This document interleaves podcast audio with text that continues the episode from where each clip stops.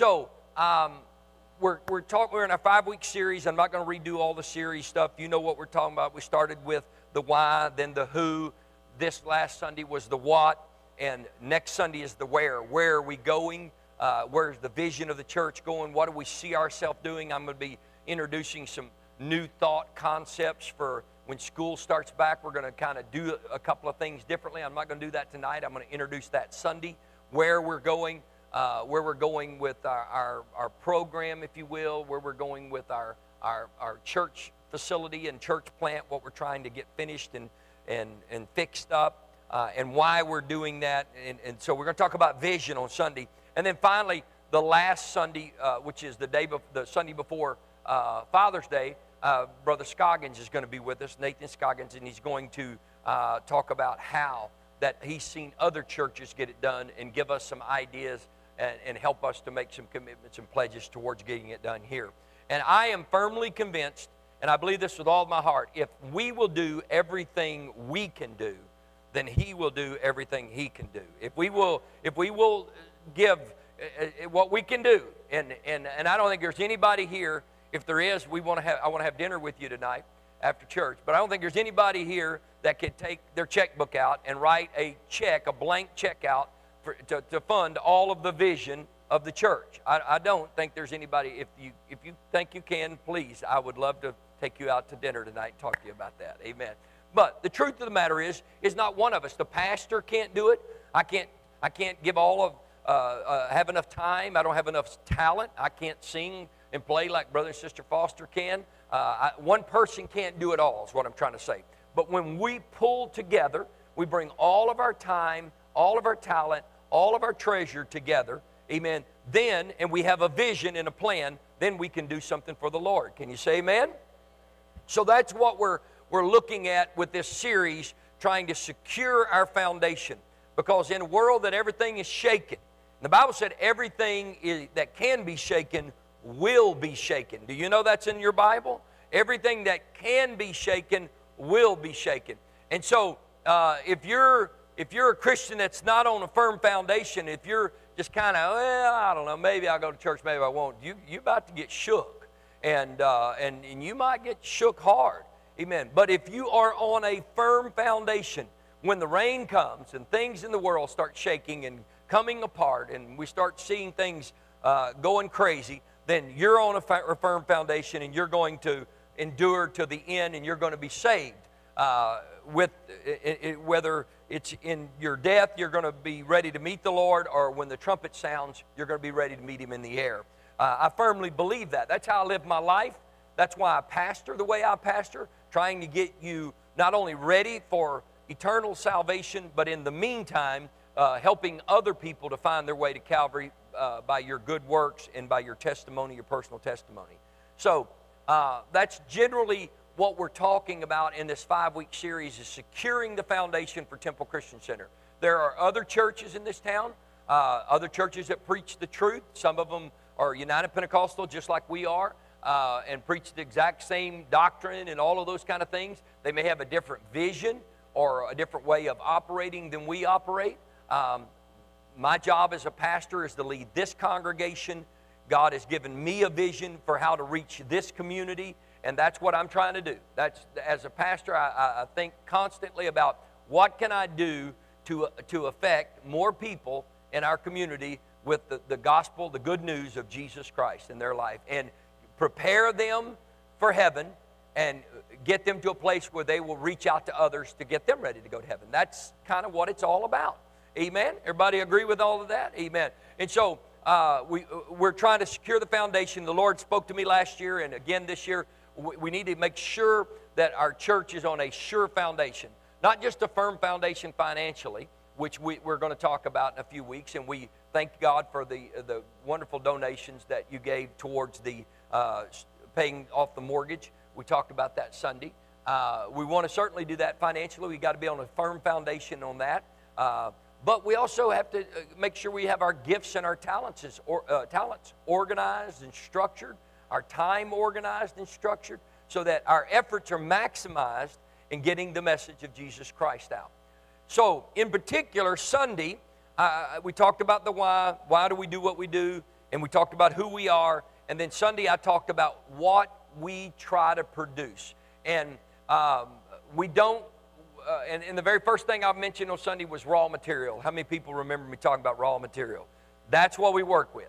We work with raw material, which are human beings. That's what a church is. It's humans. It's they're, they're all colors, shapes, sizes, all kind of social backgrounds, all kind of economic backgrounds, educational backgrounds, and uh, we've had an influx, and we're thankful for our California families that are, have come over the last few years that are migrating here from California.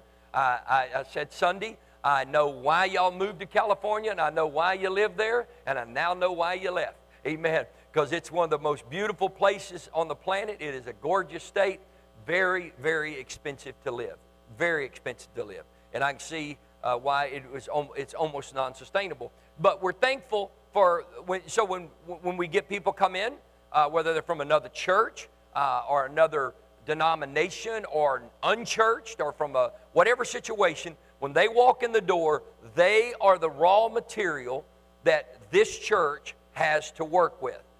Somebody asked me one time, they said, Why do you let that person go to your church? I said, Well, I'm, I'm not going to lock the door. They came in the door. That's, they came in the door. And, and not only that, they keep coming in the door.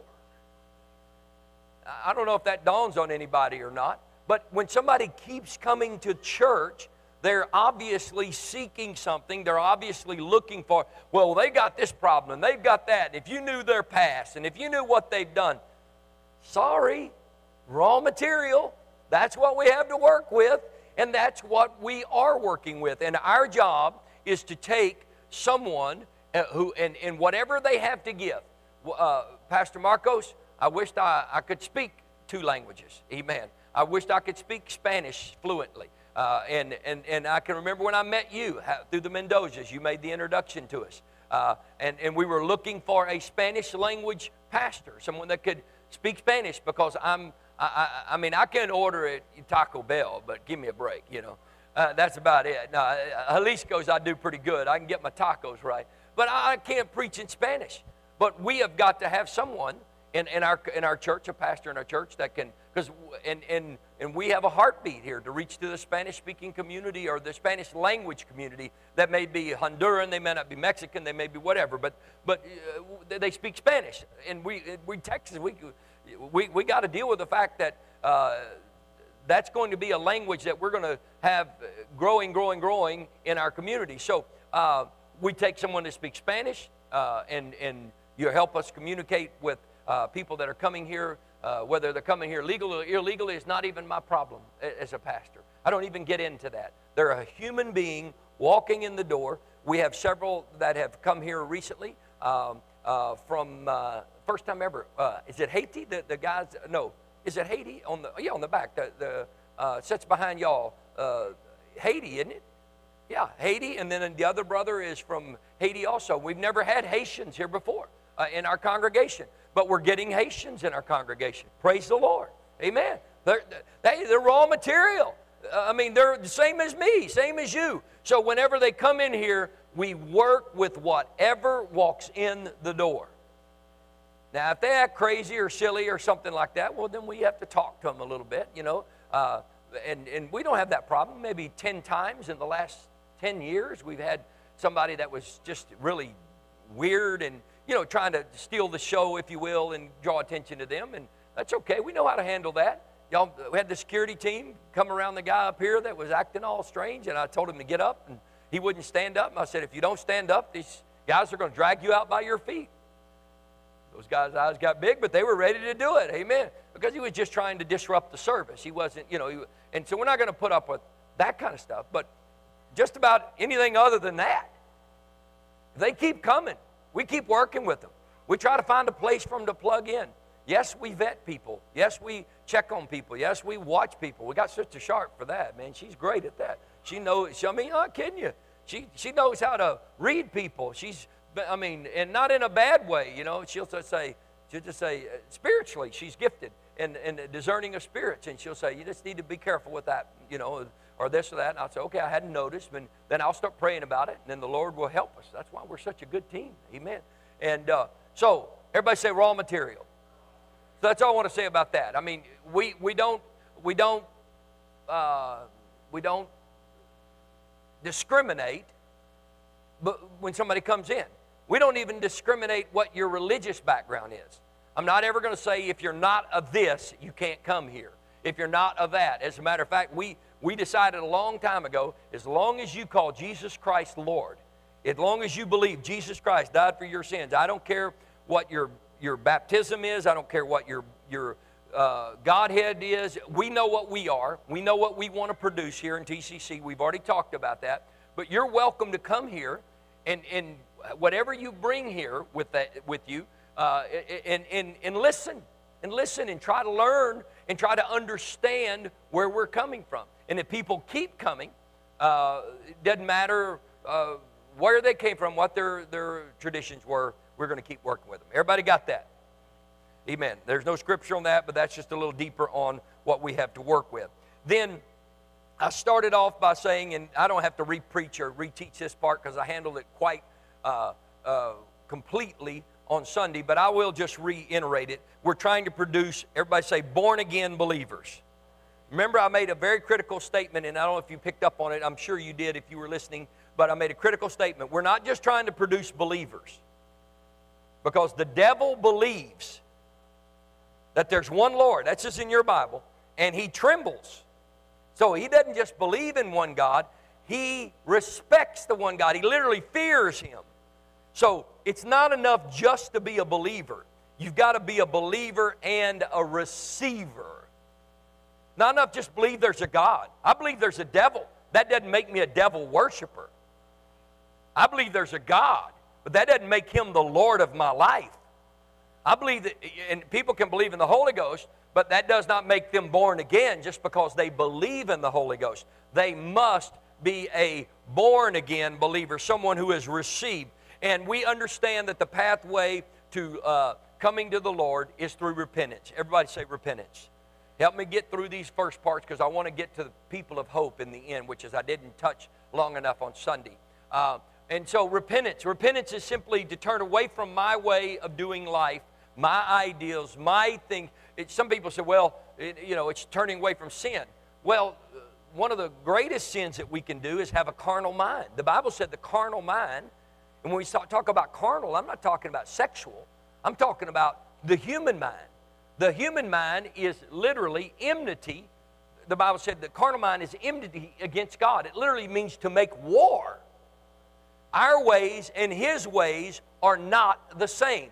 So, one of the, the, the, the, the biggest things I've got to repent of is my human mind.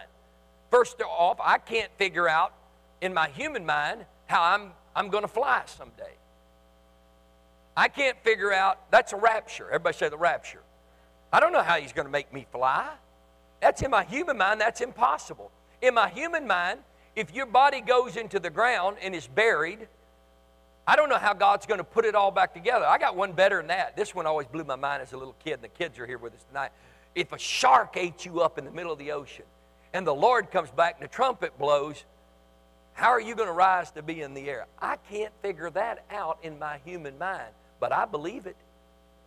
I believe that when the trumpet sounds, it doesn't matter if, if you were cremated or buried or a shark ate you. When the trumpet sounds, He's going to bring your body back together, and you're going to rise in the air to be with Jesus. And we that are alive and remain, if we're here, are going to rise and meet you in the air and meet the Lord.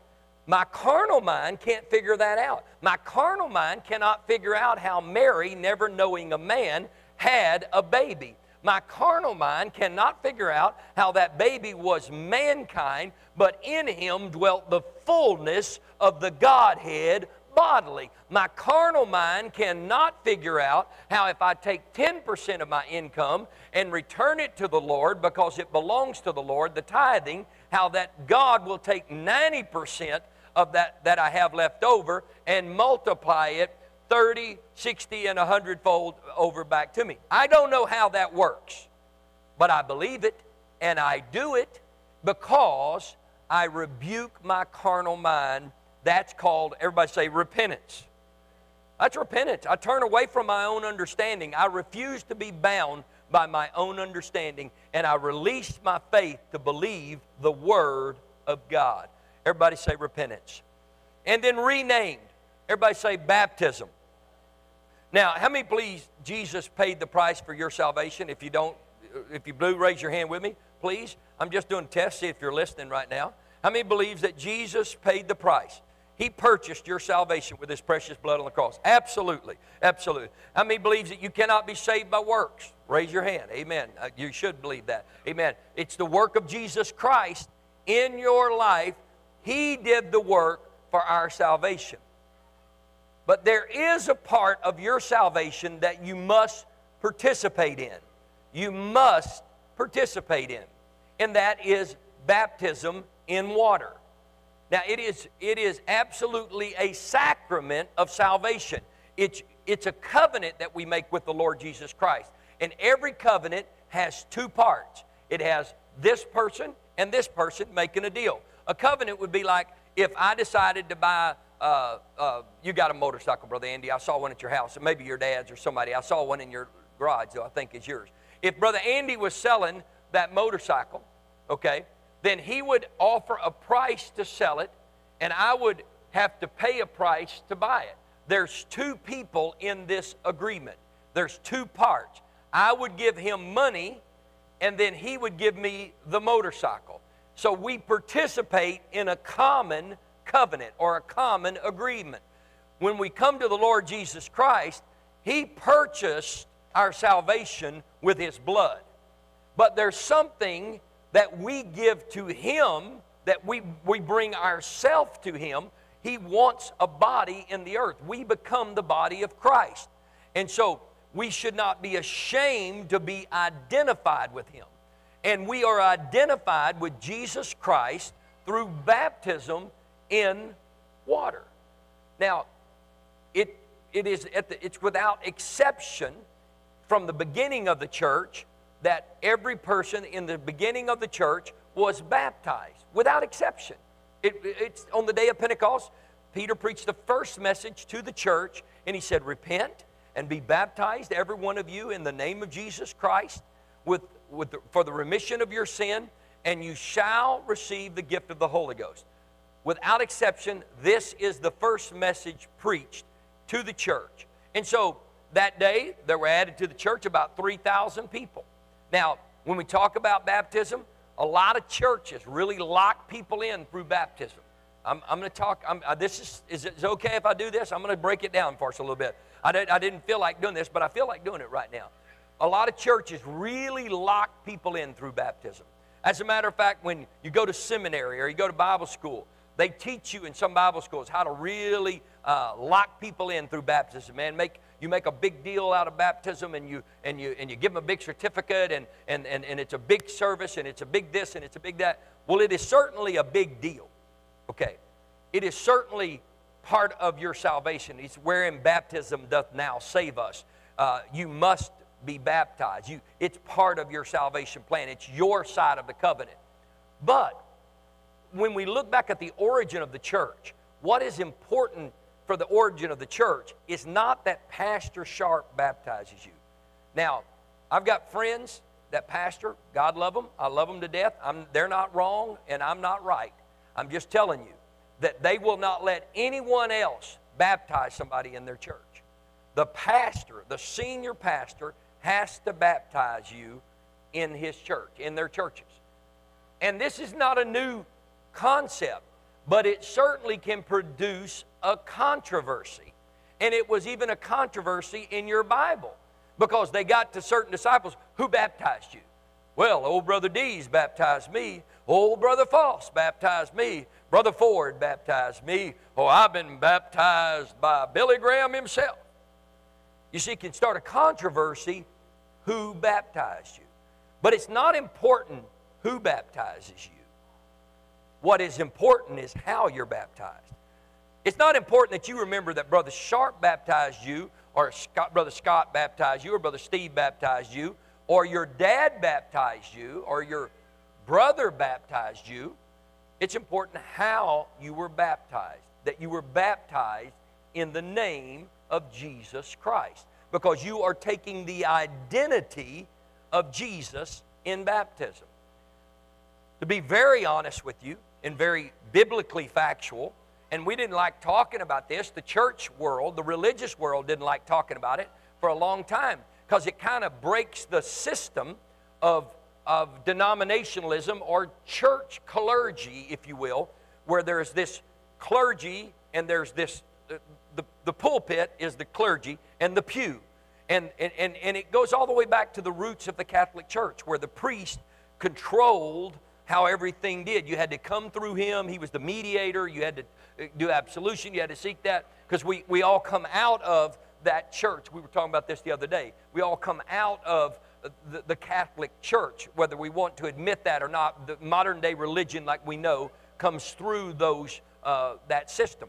And so uh, they would control how that was done. And then you break that down to all the other denominationism, Lutheranism, and when Luther, Martin Luther did his thing, and then you get Presbyterianism, and you get all these other kind of things, and we get to America, and, and what we know is modern day evangelical, which is the Baptist movement that we, we have in America today, was is uniquely um, kind of an American uh, thing. And then out of that, after a few hundred or a hundred or so years in America, then you start getting uh, uh, on, on Azusa Street, you know, about 1900s, and, and you start see Pentecostalism really starting making, uh, and it's coming through those threads. So whatever all of these threads are, there, there's always been a very and, and, I'm just being as open as I can be with you. And, and, if you're listening online, I love you. And I'll have some friends that can't meet with that they watch me. If they watch me, we can discuss some of this next week.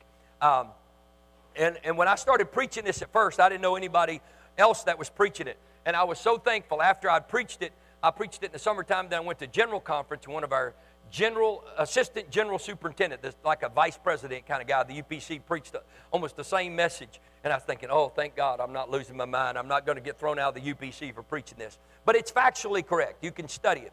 On the day of Pentecost, the 12 apostles of Jesus Christ did not baptize 3,000 people, but 3,000 people were baptized. So who baptized them? Who made the certificates, Sister Cleo? We, you, you make the certificates for us, and they're lovely, and we're going to keep passing them out. But who made the certificates? Who taught them how to be baptized? How, who did the baptisms? The truth of the matter is they were self baptized. The Bible said, calling on the name of Jesus, they were baptized. It's not significant that a United Pentecostal preacher or Bishop so and so, or old brother Paul, or old brother John, or whoever. As a matter of fact, the more you lean on who baptized you, the more it divides the church. It is not important who baptizes you, it's important how you were baptized. And, and the name of Jesus in which is spoken over you. So, on the day of Pentecost, we see them going down into the water. And you have to study the Essene baptism and all of that, how John the Baptist baptized people. When they came out to the waters, how many people remember John the Baptist? We'll go back there. We'll step back one step. And he takes over, uh, Jesus takes over after him. John is an Essene. John takes, gets baptized five times a day. I don't know if you know that or not. John got baptized five times a day. Five times a day, an Essene completely submerges their self in water. They're a very unique sect of people. They lived in the wilderness. They didn't marry. They had a strange diet. How many people know ate locusts and honey, wild honey, didn't wear the refined clothing, wore, wore camel uh, uh, skin clothing? Very unique, gave themselves to writing down the word of the Lord and repeating the word of the Lord. So John the Baptist comes out of the wilderness preaching this message, and they, they wash themselves continually. Baptism is a, is a washing away. And so they, they washed themselves five times a day. They had to wash themselves in moving water. They eventually got down to three times a day and, and they, in moving water or water that was carried from moving water into a basin.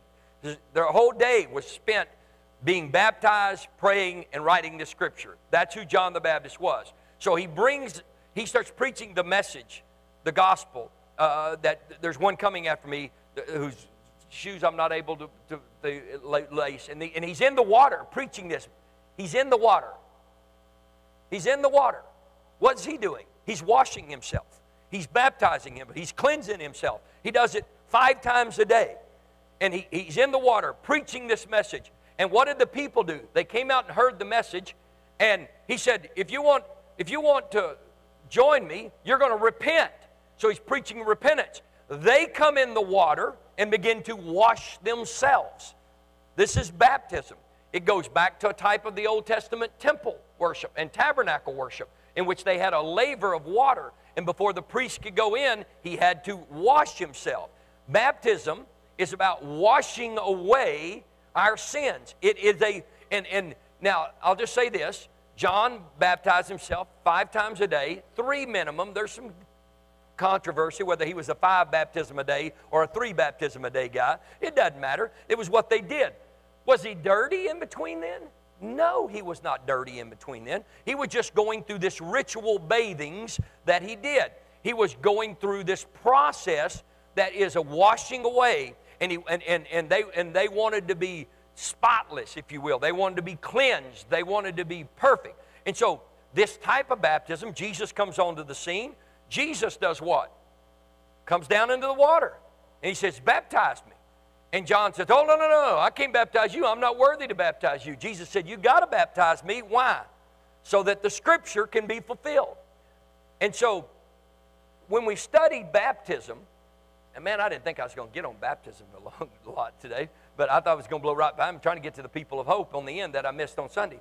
But, but anyway, this is where I feel in the Holy Ghost. When we study baptism, okay, when we look at it, we know where it comes from. Everybody knows where it comes from. Everybody knows how you know, John did it. There's a little bit of discussion. And then everybody knows Jesus was baptized. And then, then all of a sudden, everybody knows on the first day of the church they were baptized. Baptism continued. Peter preaches the message. That same day, there were 3,000 that were baptized and added to the church through baptism and an infilling of the Holy Spirit. The next day, there were 5,000 that were baptized. And we see all through the New Testament that people are baptism. We see that we're in baptism doth now save us. So we see this continuation of baptism. But I can tell you right now, there are churches that are larger than this one, bigger and more refined, and got very good sermons and good singers. But they'll tell you, well, baptism, eh, eh, well, whatever. Yeah, if you want to be baptized, we'll get a, we'll do something with that. You got I know Bill's got a pool. We'll take you. They, nah, we're not. Nah, baptism is not. Baptism has always been a big deal. Baptism will always be a big deal. It doesn't matter how big your building is, it doesn't matter what seminary you went to, it doesn't matter. It's the same Bible. It's the same Bible that, and, and, we're talking about apostolic. What apostolic is going back to our roots, going back to our apostolic values, preach, teach, practice, and believe. What you said, Brother Sharp, you're really hammering on baptism tonight. You really, we all believe that. Just check the box and move on. We need to understand it. Because the truth of the matter is, if we're going to reach the world, we're not going to reach them with, with one baptismal tank here and about six or eight robes and two changing rooms.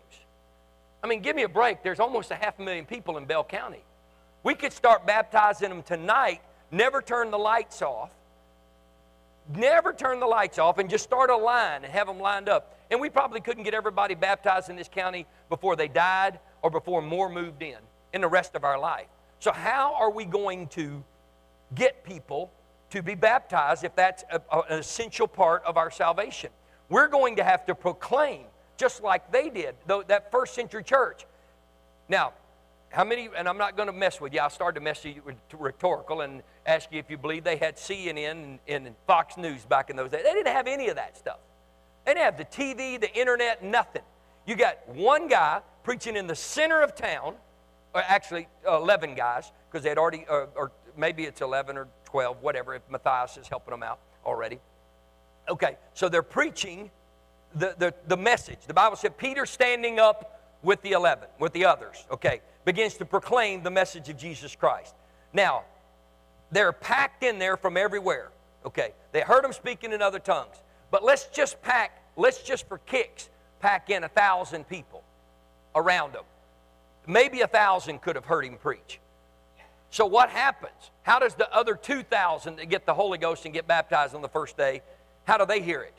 Somebody besides them go, what's he saying? I can't hear him. I can't hear it. Say it. There it is. My God, you're preaching my sermon. You hear what he said? Everybody heard what he said if you didn't online. Word of mouth. That's where we ended up Sunday. Not only does He want you to be a disciple of Jesus Christ, you've got to be a disciple maker. You have got to spread the good news, the gospel, with other people. You've got to ask people, hey man, have you ever been baptized? Yeah, I think so. Well, how were you baptized? You know, I don't know. I can't remember. That's a conversation worth having. That's worth starting up. And then, and then what we, if we're going to reach the lost, what we need to get back to is the apostolic method. They would tell somebody around them, they'd tell somebody beside them. What he, I'll tell you what happened. He was talking about calling on the name of the Lord, and he fulfilled John's baptism, and, and he was baptizing, and now they were baptized, and they said, We got to be baptized now again. How? In the name of Jesus. Well, how did they do it? They went down the water and we started calling on the name of Jesus because Jesus was crucified, but he rose from the grave and now he's alive evermore and ascended into glory. And now they're filled with the power and, the, and they're telling this story the good news about Jesus Christ. Well, what did you do? I just went down in the water and started washing myself in the name of Jesus. I started baptizing. You see, we would call it washing ourselves.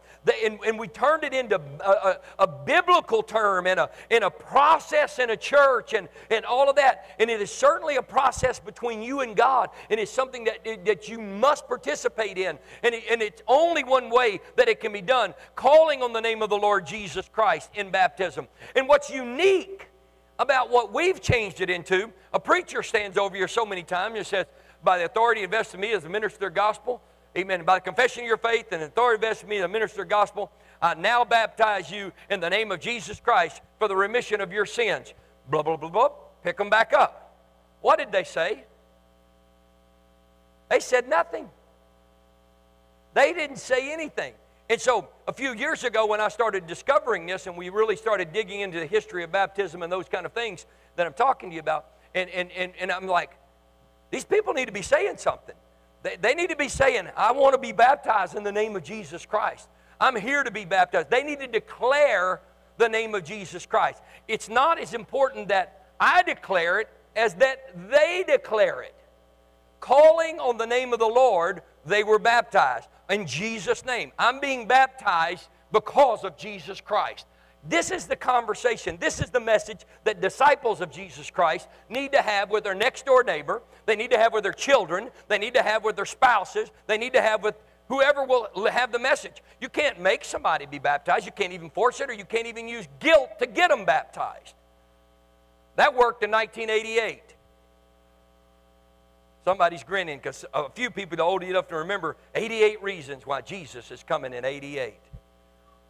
There was a book that was written, 88 Reasons Why Jesus is Coming in 1988. And that year we baptized 168 people in the Temple Christian Center. And Jesus didn't come in 88. If he did, we all got left and lost. He didn't come. See, they were scared, guilted, uh, whatever. That's not why you're baptized. You're baptized because you want to be identified with Jesus Christ. You want his name in baptism, and you realize that his death on the cross purchased your sins. And so if I am, if I'm not ashamed of him, he's not ashamed of me. And so I go down in the water in the name of Jesus, whether somebody puts me down in a ceremony in a church service, there's nothing wrong with that. It's not wrong to do that. It's just wrong for the preachers to control that. I said that online out loud. It's just wrong for the father, the padre, to control that. It's just wrong for that to be some sort of leverage point.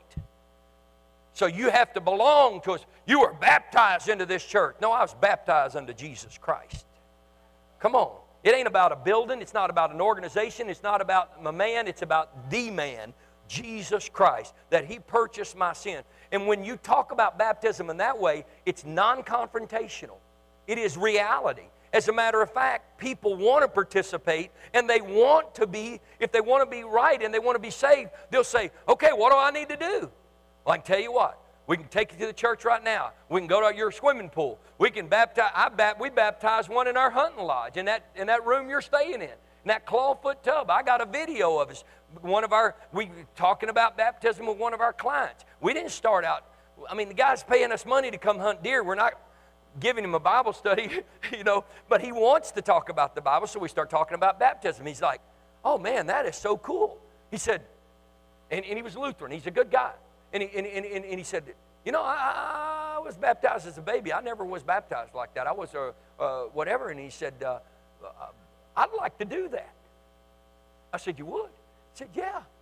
He said, Can I do that? I said, Yeah, we can do that. He said, Here and now. I said, We can make it happen. I said, I got a tub upstairs. We set it up. And, and, and it's, it's, it's cool, man. It was awesome. Awesome. But you see, if we make it, what, uh, uh I'm sorry, did I miss you? Okay. If, you, if we make it something uh, like, okay, you, you get in a line, uh, or we make it, and I'm not trying to bust on the Methodist, but make it too Methodist. Uh, step one, step two, step three. If you do this, then you do this, then you get that. That's Methodism, okay? We're not Methodist. And, and, and although there is a method to salvation, you repent of your sins, you're baptized, you go down in the water in the name of Jesus Christ to be identified with Jesus Christ in baptism. And then when you've done those things, then you're a clean and an empty vessel and you're ready to receive His Holy Spirit. Amen. That's what it's about. So, my goal as a pastor, and that's why uh, when you get baptized here, sometimes I'll baptize. If somebody specifically asks me to baptism, if somebody said, I don't want nobody else but the pastor baptizing me, I'll say, Well, Brother Steve probably will baptize you. He's a pastor. I, I may do that, and I have done that. If one of these little precious little kids come up here and said, Pastor, would you baptize me on Sunday? I'd say, Did you ask your daddy first? He said, Yeah, but he didn't want to do it. He's, he's scared. Would you do it, Pastor? Well, I'll, I'll baptize one of those kiddos.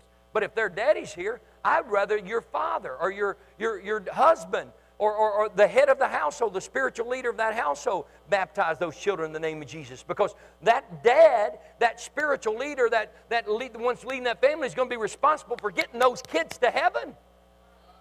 I'm here to tell you the message.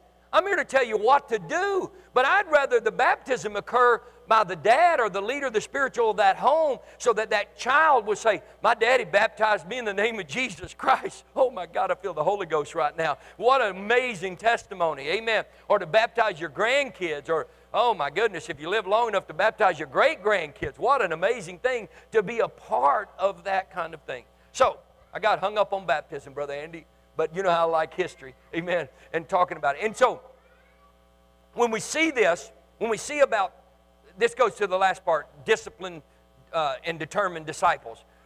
We not only need to be a disciplined and determined disciple ourselves, but we need to be a disciple maker. That's the point number four that I was going to get, I, I got at Sunday. We need to be a disciple maker. We have an absolute responsibility to share the good news. Everybody say the good news.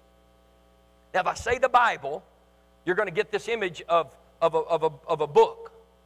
I got to share the Bible, and it's got all these other pages and all these other words, and that's so scary. They didn't have a Bible on the day of Pentecost, Sister Patsy. Did you know that? All they had was their testimony. And their testimony is how the good news has affected your life. If you want to win people to the Lord, Sister Patsy, all you got to do is tell them how good Jesus has been to you.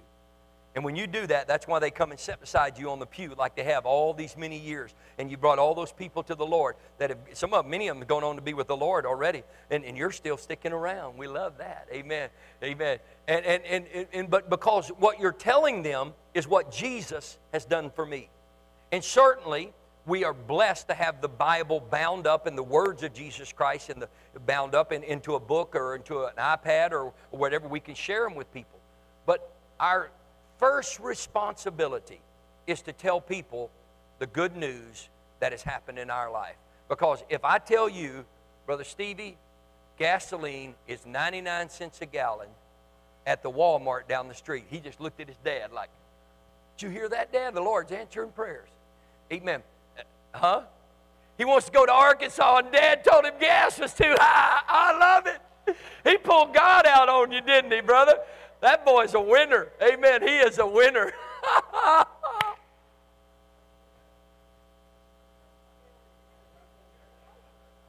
I love it. You can't make this up. That is so precious. That is, he's going to be a man of God. that was great. He wants to go on vacation. That's too high. so he, he praying gas come down. If I told Stevie that gas, he looked at his dad like, "We going, boy. We're going, Dad." Amen. But okay, so immediately he looked at his dad. But if you really did find a place that was selling gas for 99 cents a gallon, what would you do? I'd tell everybody I know. I would get it, I would put it on Facebook. There's That's it. That's how simple it is to share Jesus Christ. You found something that worked for you. That's why you never lose. David said, Don't I, I, remember the pit from whence I was dug. Don't ever forget your testimony. Don't ever be ashamed of your testimony. I don't care what you've come through. People tell me, oh, but why did a guy come up one time and told me, he said, oh, You talk about all the time how you God saved you from drugs. Why don't you just get over that? That's been 25 years ago. I said, Well, that was how long it was then. I said, I ain't never getting over it. I know who I was. Amen. I know where he brought me from. That's what, I'm not kidding you. That's my story. And I'm staying with it. Amen. Till Jesus comes, I'm going to tell you that Jesus took me and picked me up, turned me around, established my goings. Amen. And, and everything that I have is because of Jesus Christ. When you tell that story and you live that story, you know what people do? What do I need to do? What now what did you say again? They start listening. What, what, hey, where can I get that gasoline for that? How can I get that? So, this is a, uh, I don't know, I'm, I'm kind of mixing it all up, but I'm having fun tonight. So, repent, renamed in baptism. And then we talked about regeneration. Everybody say regeneration. We worked outside today. We got hot and sweaty putting that swing set together. And we went back inside, and two things happened. We got in the air condition, and we got some Gatorade because Gatorade has some electrolytes in it. And you know what it did? It regenerated us. We put something in us that regenerated our physical abilities. And we went from burning up hot and all that till we got cold. It actually restored us, it regenerated us. We, in us, in ourself, there is no good thing. Everybody say that with me. In me, there is no good thing. Now, I'm touching on the holiness part right now. The Bible said the heart is deceitful and wicked above all things, and you can't know it. No man, you don't know what you would do, and you don't know what you would say. Paul said, O wretched man that I am, who can deliver me from this body of destruction? The enemy to us is our flesh. The enemy to us is our bodies. But our bodies and our flesh and our will and our human desires were made by God. I'm going to say that again. I said our body and our will and our flesh and our desires are the enemy of God. They are the opposite. They're wicked, they're evil, they're destructive. I could use a thousand illustrations that we do destructive things to ourselves. But they're made by God. So what happened? If I was made by God, but I'm destructive, I'm evil, I'm Adamic, I'm wicked, my heart is deceitful above everything, what happened? Simple. Sin entered into the earth. And when sin entered into the earth, it separated God and man. They were cast out of the garden. Flesh now is making it on its own. Flesh has a curse put on it. A woman has a curse put on her. Man has a curse put on him. The devil has a curse put on him. All hell broke loose in the world. And God is separated. And ever since the day he was separated from us by sin in the garden, he has been working to get back with us. Now, in the fullness of time, Mary brought forth a child named Jesus. And for 30 and three years, 33 and a third, or a little more, or a little less, whatever, 33 years, Jesus walked on the earth, which was God, in a, who is a spirit, in a physical form. The same spirit that was in the garden with Adam and Eve, who had no physical form, now is invested or in, in, in completely infilled in the man Christ Jesus. He's all man and he's all God, and he's walking around the earth and he's doing all kinds of great miracles for three years while his ministry period from the year that he's 30 years old to these that he's crucified on the cross about three and a third years and he's doing all of this ministry stuff all these miracles. They're excited and he goes oh yeah by the way i got to go away. What? We've had a great time here. We got a good thing going. Peter and john and The, the disciples, they argue with him. Peter specifically, you ain't going away. You're not going to be crucified. We're going to let that happen. We got a good thing going. They argue who's going to set his left hand, who's going to say, oh, no, no, I'm out of here. I'm leaving you, but I'm not going to leave you comfortless. I'm not going to leave you the way I found you. He said, I got to go away because I I'm going to send you the promise of the Father, which is another comforter, which is the Holy Ghost. We said, I'm with you right now, but in a few days I'm going to be in you. They didn't understand this because they hadn't received the Holy Ghost at that point. But they would on the day of Pentecost because now the physical image of Jesus Christ has been ascended into glory for about 10 days, and they've been praying in the upper room, and then all of a sudden, when they were with him, they could feel the presence of God. John laid his head on the chest of Jesus to hear the heartbeat of God. That same presence now falls in that room, and it's not just around them, but it begins to fill them. And when it fills them, they have this, a portion of the same spirit that was in Jesus. Jesus, in him, the Bible said, dwell the fullness of the Godhead in a bodily form. But in us, we have the earnest of the inheritance in us. Everybody say earnest. Earnest money. How many knows what earnest money is? You buy a house, you got to put earnest money. Is that paying the house off? No. That's just a portion of the whole amount. In each of us, we have a portion when we receive the gift of the Holy Ghost, we have a portion of the same Spirit that was in Christ Jesus, which is the Spirit of the eternal Father, living in us. And when we get that Spirit living in us, we rejoin with God the same relationship that Adam and Eve had with Him in the garden. And all of a sudden, this body that was made by God and made for God, but was separated from God by sin and does all kinds of wicked things and all kinds of evil things and thinks all kinds of bad thoughts and worries instead of has faith, all of a sudden now we receive the gift of the Holy Ghost and we're like, let's go get him. Man, I want to do something for God. Peter's hiding out. A little damsel says, You're one of them. He curses and swears and runs away and said, I never knew him fulfilling the prophecy of Jesus that before the rooster would crow, he would deny the Lord three times. He did it. He was scared. He was running. The next day, he receives the Holy Ghost. Uh, uh after that, a little bit after that, receives the Holy Ghost. It's actually uh, 50 days later, receives the Holy Ghost from that. And when he gets the Holy Ghost, now he's busting out in the street. They're speaking in tongues, they're prophesying. People are thinking they're drunk, and he doesn't care who sees him. And with boldness, he's preaching. Why could he do it then and he couldn't do it then? Because something has happened. He's been regenerated to his original who he was and what God made him for and what God created this body for by the power of the Holy Ghost. Everybody say regenerated. That's what regeneration is. When we receive the gift of the Holy Ghost. Now here's the deal. I got the Holy Ghost when I was 19 years old. But I have to renew the Holy Ghost every single day. Does that mean I got to go and speak in tongues for two hours somewhere in a closet of prayer? No. I got to wake up. The first thing I do in the morning is seek the will of God. Does that mean I got to stop everything I'm doing for uh, six hours or something? Sometimes I find the mind of God in the shower while I'm getting ready to go where I need to go. I'm washing my hair, I'm singing a song. Well, if my wife is there, I'm not singing a song. She don't like that. She said, keep quiet in the morning times. But I'm talking to the Lord. I'm saying, Lord, I want to do your will today. I got some stuff I need to do today. I'm washing the hair, or I'm drinking a cup of coffee on the back porch, and I'm saying, God, I want your will to be done in my life today. I want this, I want that. God, I've got to do this. I don't know what to say today, but Lord, I need you to tell me what to say. I don't know how I'm going to face this problem. That's what renewing the, the, the whole, and all the, how many people know what I'm talking about when you do that in the morning, the first thing you wake up? And what happens? Woo, you start feeling the goosebumps, don't you? Amen. You start feeling the presence of the Lord.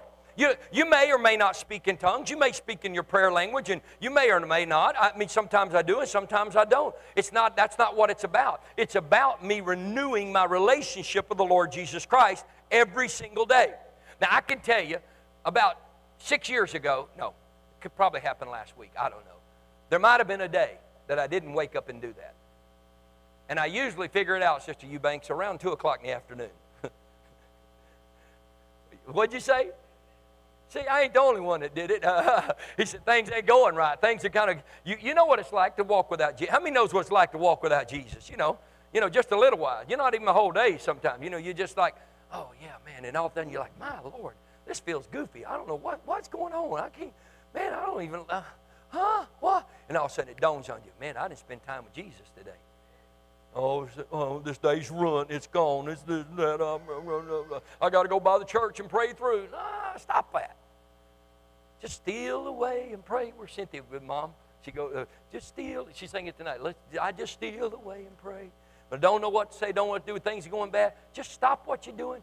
Find you a closet of prayer. Closet of prayer can be just walking down the hall where nobody else is walking at work, Sister Nicole. You just turn the corner and walk down that hall. Nobody else is walking. Say, oh, you know what? I need to touch Jesus right now. In Jesus' name, help me, Lord, to take care of the rest of my day. And all of a sudden, wherever you're at, you'll feel the presence of the Holy Ghost come into you, renew you, regenerate you, restore you. How many people know what I'm talking about? Amen? Ooh, I feel my helper in the house. Boy, it feels good in here. How many feel what I feel tonight? Amen. It feel. I mean, and and and so I'm still talking about the first part. I ain't gonna. And Sister Sharp, I know. I'm looking at the clock. She got them eyebrows up. It's 18 minutes after eight, so we got a few more minutes. I got about 12 more minutes. Everybody say repented, renamed. Repented is to turn around, to turn your life over to Jesus Christ. The greatest repented prayer you'll ever pray is the first commandment. Love the Lord thy God with all the heart, with all the soul, with all the mind, with all thy strength. You want to repent in the morning? Get up in the morning and say, Lord, I love you with all of my heart. I love you with all my soul, with all my mind, with all my strength. Does that make you perfect? Does that mean you won't make a mistake? None of that. It means that you have set your will to do the will of God. I give you everything that I am today.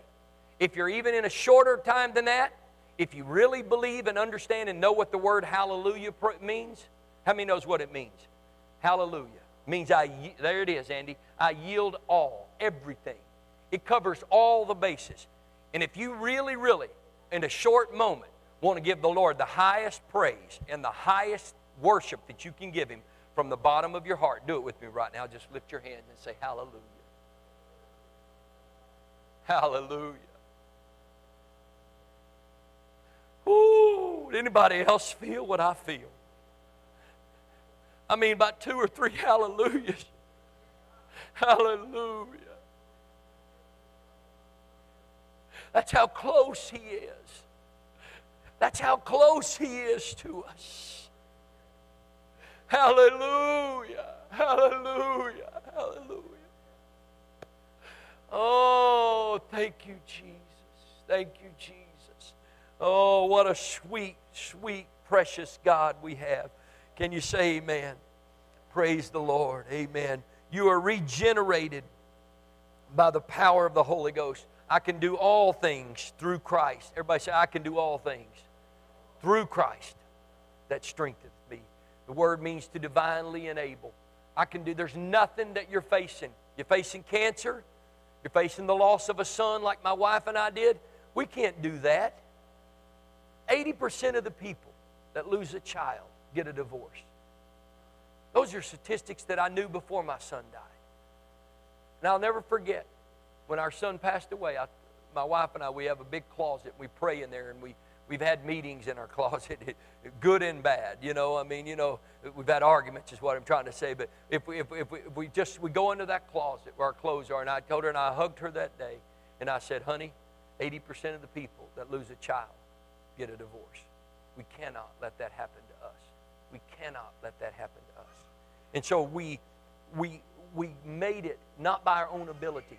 80% of the people don't make it in your relationship after the death of a child. You know why? Because they lean on their flesh. People grieve differently. There's a thousand reasons why you don't stay together. Amen. But if you do it with Christ together, with I can do, I can get through this. We can get through it. Sister Cleo, this is Widow's Row over here. Amen. Sister Eubanks, we can get through it. How do we get, how we make it? I don't know. How am I going to make it tomorrow? I don't know. But I can do it. How are we going to make it? We don't know. But we can do it through Christ Jesus. We're going to make it. We're going to get through it through Christ Jesus. Can you say amen? We're regenerated and we're restored. Everybody say we're restored. We're restored in relationship, we're restored in purpose, you need to remember, and every person, I preach this a lot in the church, but I think, I think I preach it a lot and, and we know it and we hear it ideologically and, and, and mentally, we hear it, but every person is created with a purpose. Every single person. There are no accidents or mistakes in God's plan. You have a divine purpose on your life and in your life. Every single person does. Everyone. No one is a blank or a zero or a nobody. God had a purpose for you when He allowed you to be formed in conception. And we're not going to get into biology, but it's a miracle you're here. It's a miracle you're a woman instead of a man. It's a miracle you're a man instead of a woman. It's a, it's a miracle of birth and conception. But in that moment, when you are conceived and God allows life to begin in that womb of a woman, God has a divine purpose for you. They tell us our DNA is set, the color of our eyes are set, the color of our hair, color of our skin, all of those things are set. I believe at that moment God says, I have. Jeremiah said it like this From my mother's womb, I was called to be a prophet of God. And, buddy, what a, a plan. I went to school. I went to school to be a petroleum engineer. I'm no more an engineer than a man in the moon, Brother Andy. But I worked on an oil rig, and I saw an engineer sitting up on a hill in an air conditioned truck while I was sweating. And I said, What is that guy? He's a petroleum engineer. I said, Man, he's got the job I want. I'm telling you the truth. He's got the job I want. I found out he made $300,000 a year. I guarantee I wanted his job. So I went to college to be a petroleum engineer. I'm, I went one year trying to learn all that stuff. I'm like, nah, this ain't me. I don't even like this stuff. If, if you chain me to a petroleum engineer, it'd be like, that'd be like prison. You know, I'm, that's not me. And then I, I would have probably been something else, but I found the Lord in my freshman year of college. Had I known from my mother's womb that I was going to be a preacher, I would have done some things differently. And if we can understand and teach these children and our children that, that there's a purpose in your life, if we can get them to understand, we and we can't we can't super project our purpose over them, but it is absolutely our job as a parent. To, I got it. Five minutes. Amen. You see that? You see, see what I live with? This is what I live with, y'all. Amen. Uh, we can't superimpose, and we all do it. We all want our, our sons to hit the ball further than we do. We all do it as, as parents because we're just human. You know, the women want them to cook a better cake or what, you know, or, you know, they want their children, their little girl to look better than, you know, um, and they buy her the nice dress and you get them a pair of shoes and you don't get a new pair of shoes. You know that, all that stuff. But the truth is, our job is to bring out in them what God created them for. To look at your son who is going to school to be an engineer and go, boy, you ain't no engineer. now, you got to be a little more cool when you're teenagers, you know. But you got to figure it out. But way before they're teenagers, help them understand that God created them for a divine purpose. I, I, I was going to hit all five of those points, and I still have them. I was going to talk about people of hope. we got to create people of hope. Uh, this world needs hope, and we need hope. Uh, Paul said it like this, and I, have got three minutes. You're standing, and I'm not going to go over. Paul said, if I, if I had hope in this life only in Christ, I would be of all men most miserable. Are you listening to me? That's not my words, that's Paul. He said, if I had hope in this life in Christ, in this life only, that means even if I was a Christian, and this is all there was to it, he said, I would be of all men most miserable. But when the world starts looking like a bad place, or baby brother Mendoza, you go to the doctor and you're hurting really bad, and, and there's some things going on, like you've been going through the last, what, four or five years, you've really been dealing with some pain and some issues in your life. You know, and, and you think, if, and, and you love God with all your heart. Paul said, if there was no heaven to look at, then I'd, I'd be a Christian still, but I'd be miserable. I'd be of all men most miserable. But all of a sudden, when you elevate your gaze just a little bit, Brother Mendoza, and I feel this in the Holy Ghost, and you just, one of these days I'm not going to hurt anymore. One of these days I'm going to be with Jesus. One of these days I'm going to have a mansion. All of a sudden it starts giving you hope. Anybody hear me now? It starts giving you hope. Amen. And all of a sudden you say, you know what? It's not always going to be like this. We're not always going to miss our spouse, Sister Nadine. We're not always going to miss our boy, honey. We're going to get to see him again. And when I start thinking about that, it starts giving me hope. And hope will keep you alive. The Bible said, Hope in God will never, maketh not ashamed. That's King James. Hope in God maketh not ashamed. NIV, or New Living Translation said, Hope in God will never disappoint you. My Lord. We need to create people of hope and we need to be people of hope. Can we lift our hand right now? Amen. Can we lift our hands to our God and just love Him one more time? Amen. In this place, just love Him one more time. I love you, Jesus. I thank you, Jesus.